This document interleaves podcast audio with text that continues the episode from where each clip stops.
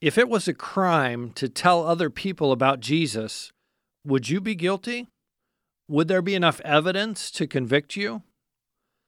That theoretical question has been asked many times in the Western Church. It's even been the subject of popular songs. But when John Short found himself detained by officials in North Korea, the question was very real. He looks back and remembers what his interrogators said.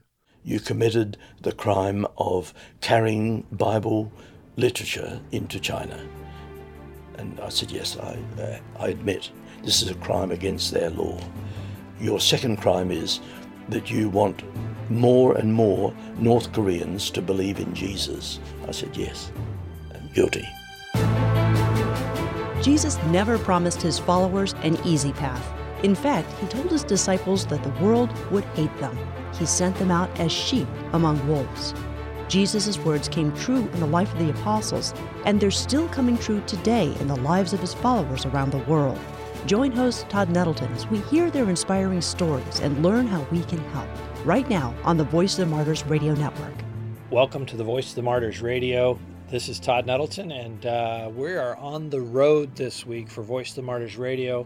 There are not many people that you can talk to in the world uh, who have been detained in North Korea and came out to tell the story. And we have one of those people. Uh, I'm with Mr. John Short. He is an Australian gospel worker. Uh, he was detained in 2013 in North Korea, eventually was released. And, and we're going to talk a little bit about that, about his story, uh, and about what God is doing in North Korea, what God did through this situation. And so, John it's an incredible blessing to be with you today on VOM Radio. It's a pleasure to uh, be here, having many years of association with VOM workers from Australia and also from the United States. I know, John, that on this time when you were detained in North Korea, this was your second visit. So you'd been there once before. What did you do on that first visit, and uh, what was kind of the purpose of you going to North Korea? On the first occasion, we joined a group from Dandong. We travelled in with 20 others, all Chinese speakers, and the intention was because we had produced into Korean uh, Does It Matter What I Believe? And we were anxious to carry it in and to see the possibilities of where we could leave it and where we could uh, distribute um, among the North Koreans. Our objective was to really to test the waters, uh, and that we did. Uh, of course, through the day, we were minded continually, and that if on any occasion we drew near to locals, we were immediately uh, shunted away from personal contact. And so then you went back talk about the morning uh, when you went to the Buddhist temple, the morning eventually that you would be questioned and then subsequently detained. What what happened that led up to that? We were taken on a, a car trip to the top of a mountain, and on this m- mountain top is a Buddhist temple. So we arrived at the Buddhist temple to the dismay of our minders. Someone had the previous night broken in to the temple, had broken the door, had gone in and ransacked the cupboards, but had also, uh, in disapproval, had turned the Buddha from his pedestal down uh, onto, onto its face. So this was a moment of great embarrassment, but I still offered a donation for repair of the door to the keeper. But the minders, uh, our minders, felt that this was not appropriate, and so we were shunted away from there. I immediately, with my helper, my Chinese helper, separated myself from them and went down the side of the hill, distributing my Bible tracts, leaving them where I could. Subsequently, these were discovered. Everyone's movement is noted, and so it was deduced that it must have been me that had left these Bible tracts there. So that evening they came to the hotel to investigate us. What kind of things were they asking? What what was what were they bothered about? So the the largest annoyance was that I had carried in this literature, firstly, which I freely admitted was a crime against their law, but not a sin against my God. For it is my life work as a Christian, as, as we all well know, if you were arrested for being a Christian, would there be enough evidence for a conviction? We believe that this is what we should do. So they that evening visited the room uh, and said to myself and to my China co-worker, "Why did you do this? How did you do this? Where did you get the literature?" I said, "I printed it myself. Here is a copy." And thankfully, I had a copy in English. I had one in Chinese on me, and they could see. I think I may have had a one in Vietnamese as well. They could see that it was not only translated into into Korean, it was in these multi languages. Then their problem was who translated it for you? Who is this Korean that has enabled you to have your written statement of what you believe presented into the Korean language? So at that point, they just came to your hotel room. They're asking questions. Did you think you know, they're going to ask me a few questions and then I'm going to be put on a plane and sent out of here? Or did you think, uh oh, this is, this is really bad news? Uh, they made a condition that night. If I would divulge my contact, my friend, a Korean in Hong Kong, a residential situation, if I were prepared to divulge the name of this Korean, there would be no problem. I would be let go. But they also gave me a warning that if the name was not revealed, we would not be released next day. So I decided that I could release the name uh, of the the dear brother who had helped me because I did not know his full Korean name. I only knew him as Paul Beck. And uh, this troubled them, and yet it was enough to give his assurance that there is no problem. You will be able to leave tomorrow morning, uh, seven o'clock. Uh, you check out of the hotel, and nine o'clock is the one flight out of out of Pyongyang. And so then the next morning, you pack your bag, you're ready to go, and then what happens? We were packed, ready to go, seated in the the, the car down below at the uh, hotel door, and then suddenly the uh, public security descended upon us and said, "You cannot leave." So we were taken inside, and you must realize that on entrance into Pyongyang, your passport and your telephones are taken away.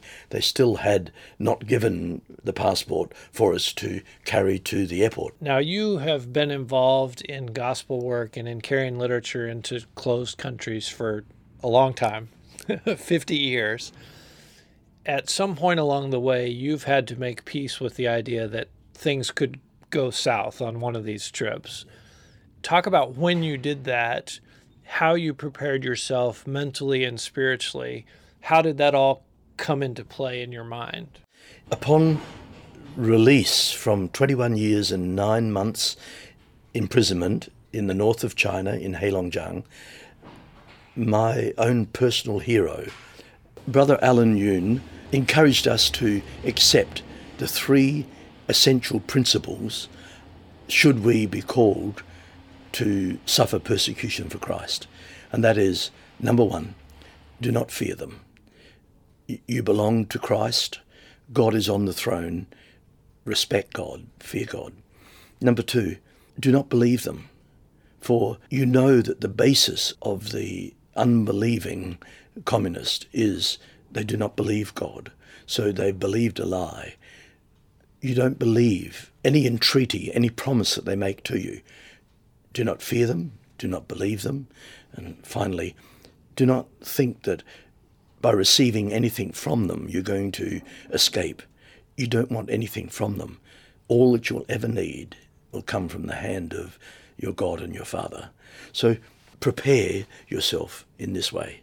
So when they came out to the car and said, okay, Mr. Short, you're not leaving. Come back in the hotel.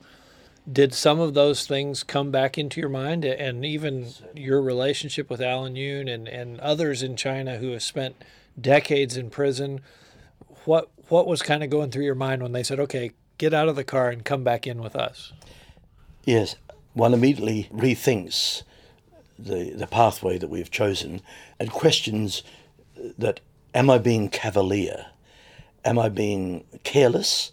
Or is this the, the true path of a believer, uh, a witness for Christ?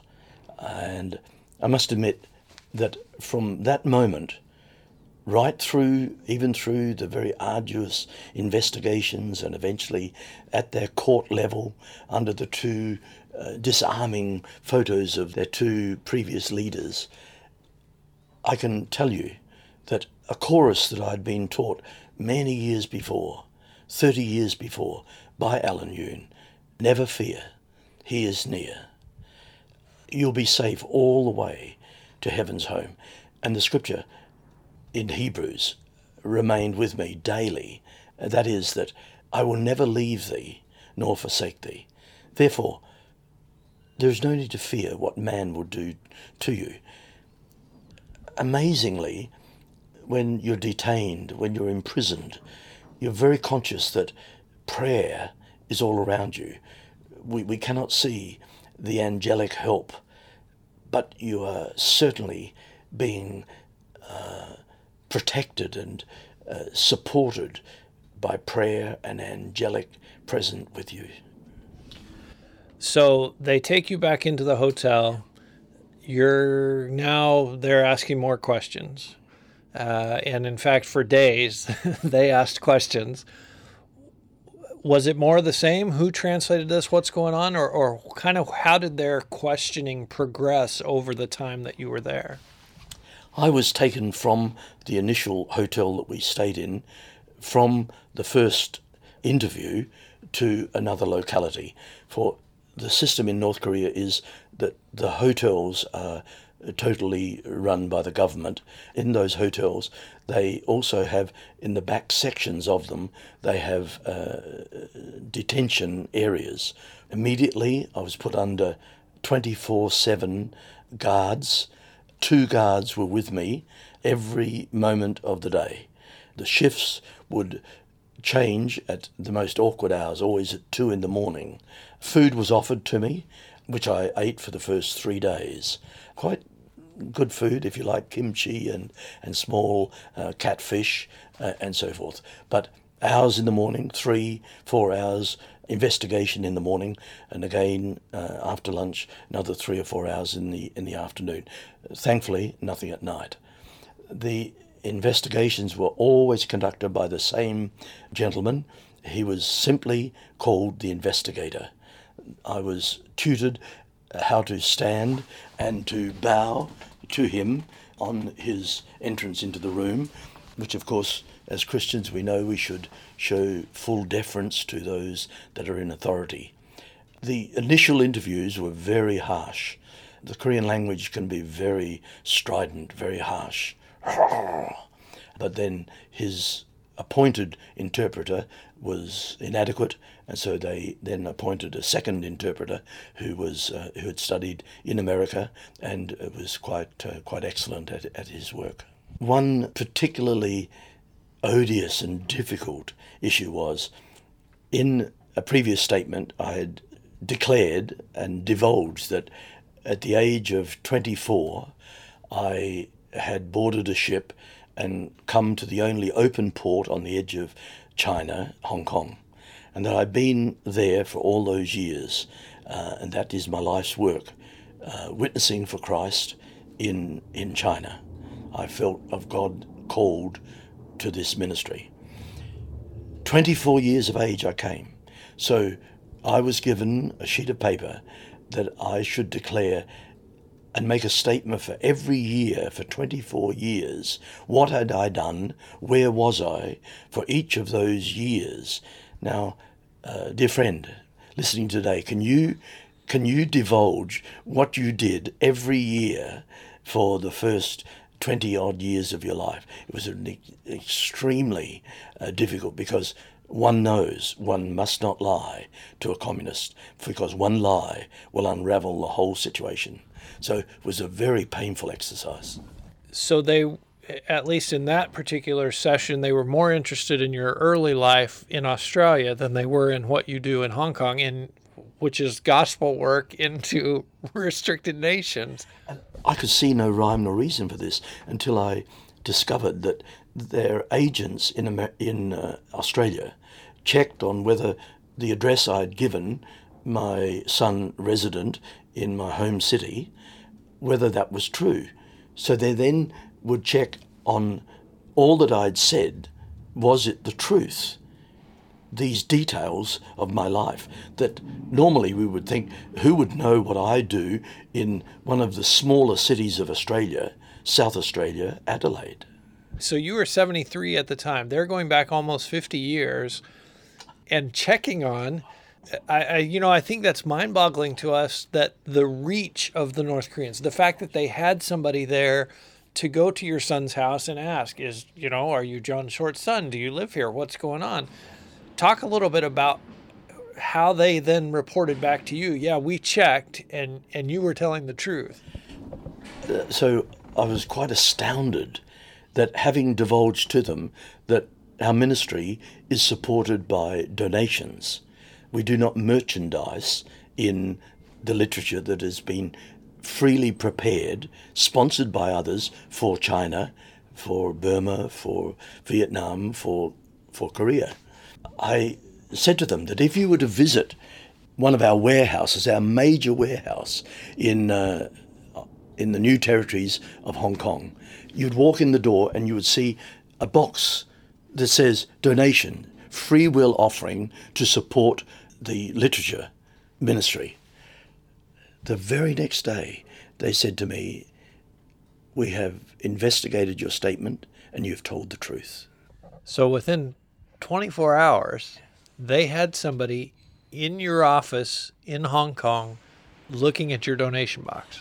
I discovered when my wife came to fetch me eventually from Beijing, she said to me she remembered that uh, particular day previously, uh, a Korean American lady working for South China Morning Post had come in very intrusively and had asked uh, a lot of questions, but had been shown that we uh, do not have headquarters in America, headquarters in Australia, headquarters in Germany, but that we are dependent upon these donations only. So, in the course of these questions, was there threats? Was there promises? Was there, if you know, if you'll tell us the truth, we'll let you go? Or was it, hey, you're going to be here for years, we can lock you away and nobody will ever hear from you again? One request I had made of them, only one. May I make a phone call to my wife? to tell her that I am well.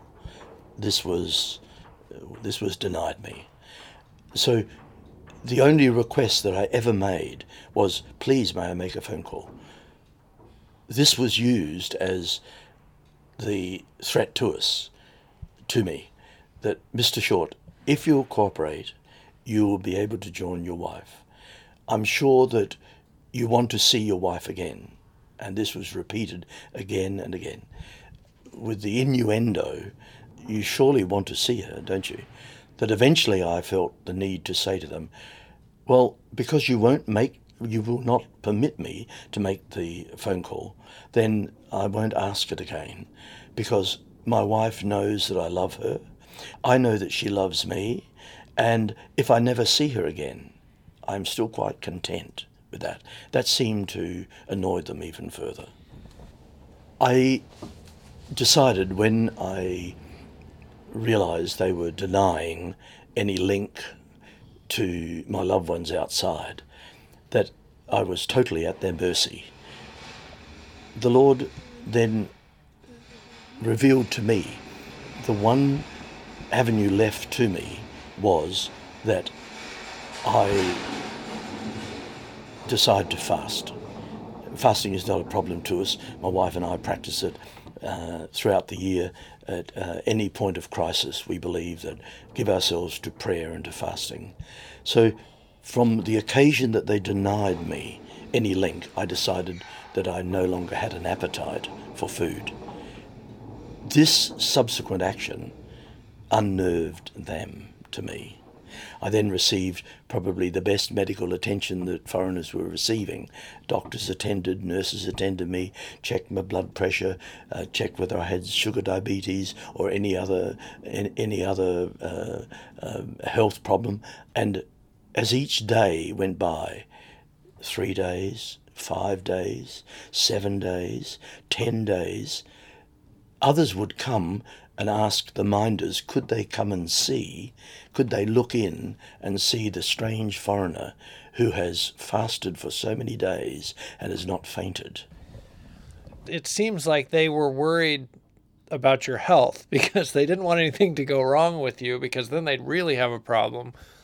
So how did they how did they respond to that? What did they say? Through the interpreter, who was the middleman for the investigator, different relays of messages were passed on to me, and that was that if I will cooperate with this, if I will tell more of what I feel of the um, the, the, current political situation uh, in North Korea, to which on each occasion I said to them, I have no political interest. I'm interested in the gospel. But of course, as soon as I would say my work is God's work, oh, don't mention God. This was not to be brought into the conversation.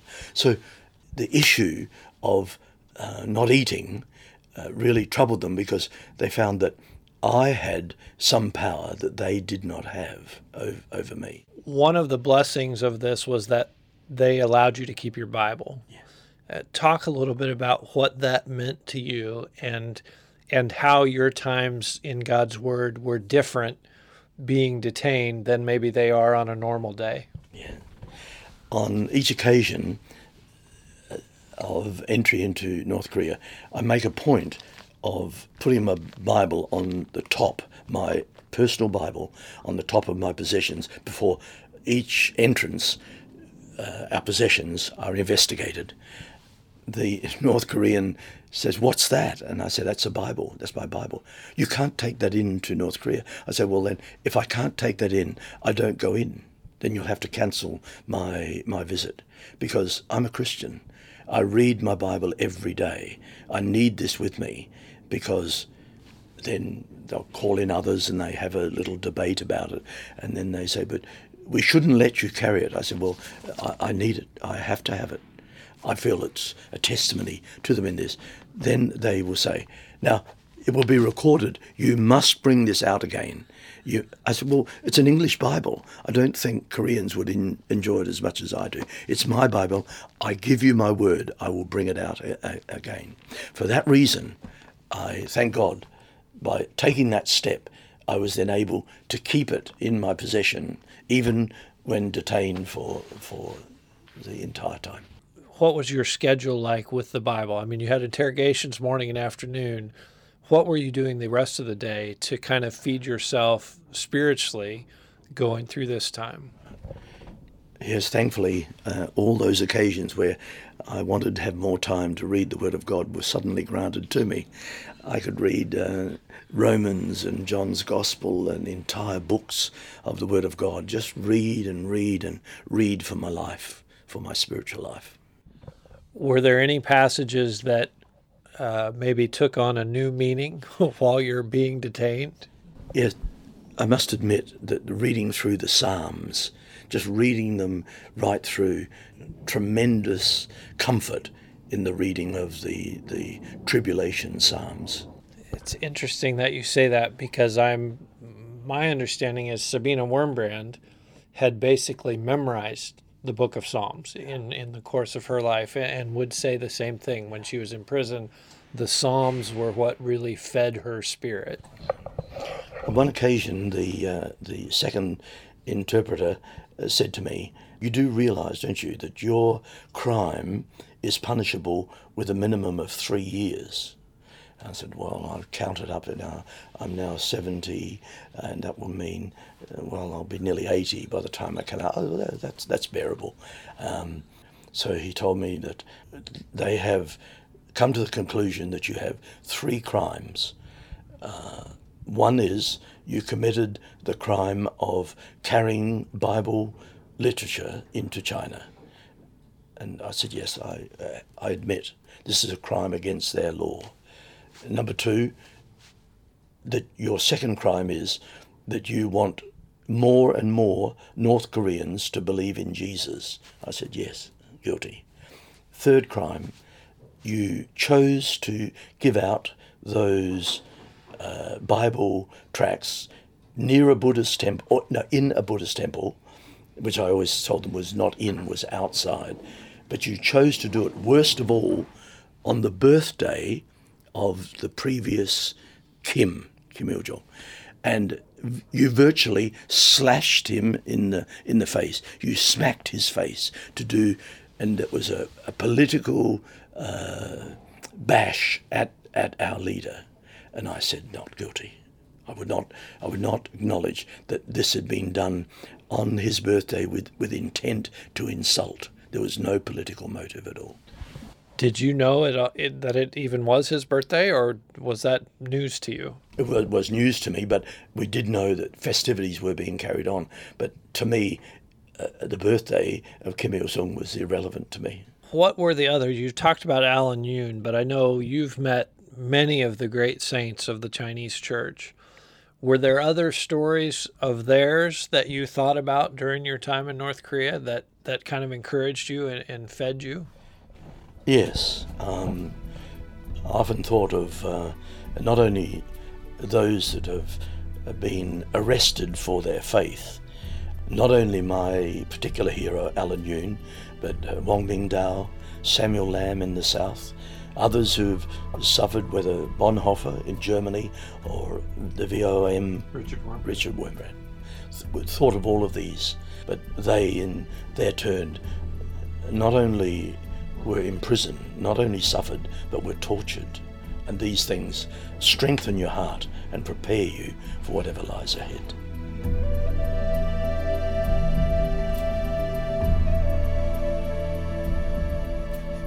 That's John Short telling us the riveting story of being detained for distributing gospel tracts inside the nation of North Korea. We recorded that interview on the road to air here on the Voice of the Martyrs radio network. You know, John's been telling us the stories of persecuted believers and how those stories helped to prepare him for the time when he would face opposition. And those kind of stories can do the same thing for you. Here at the Voice of the Martyrs, we've compiled stories of people who faithfully stood for Christ in the face of persecution from Islamic extremists. You can read those stories in a brand new book called I Am N. To get more detail, visit our website, vomradio.net.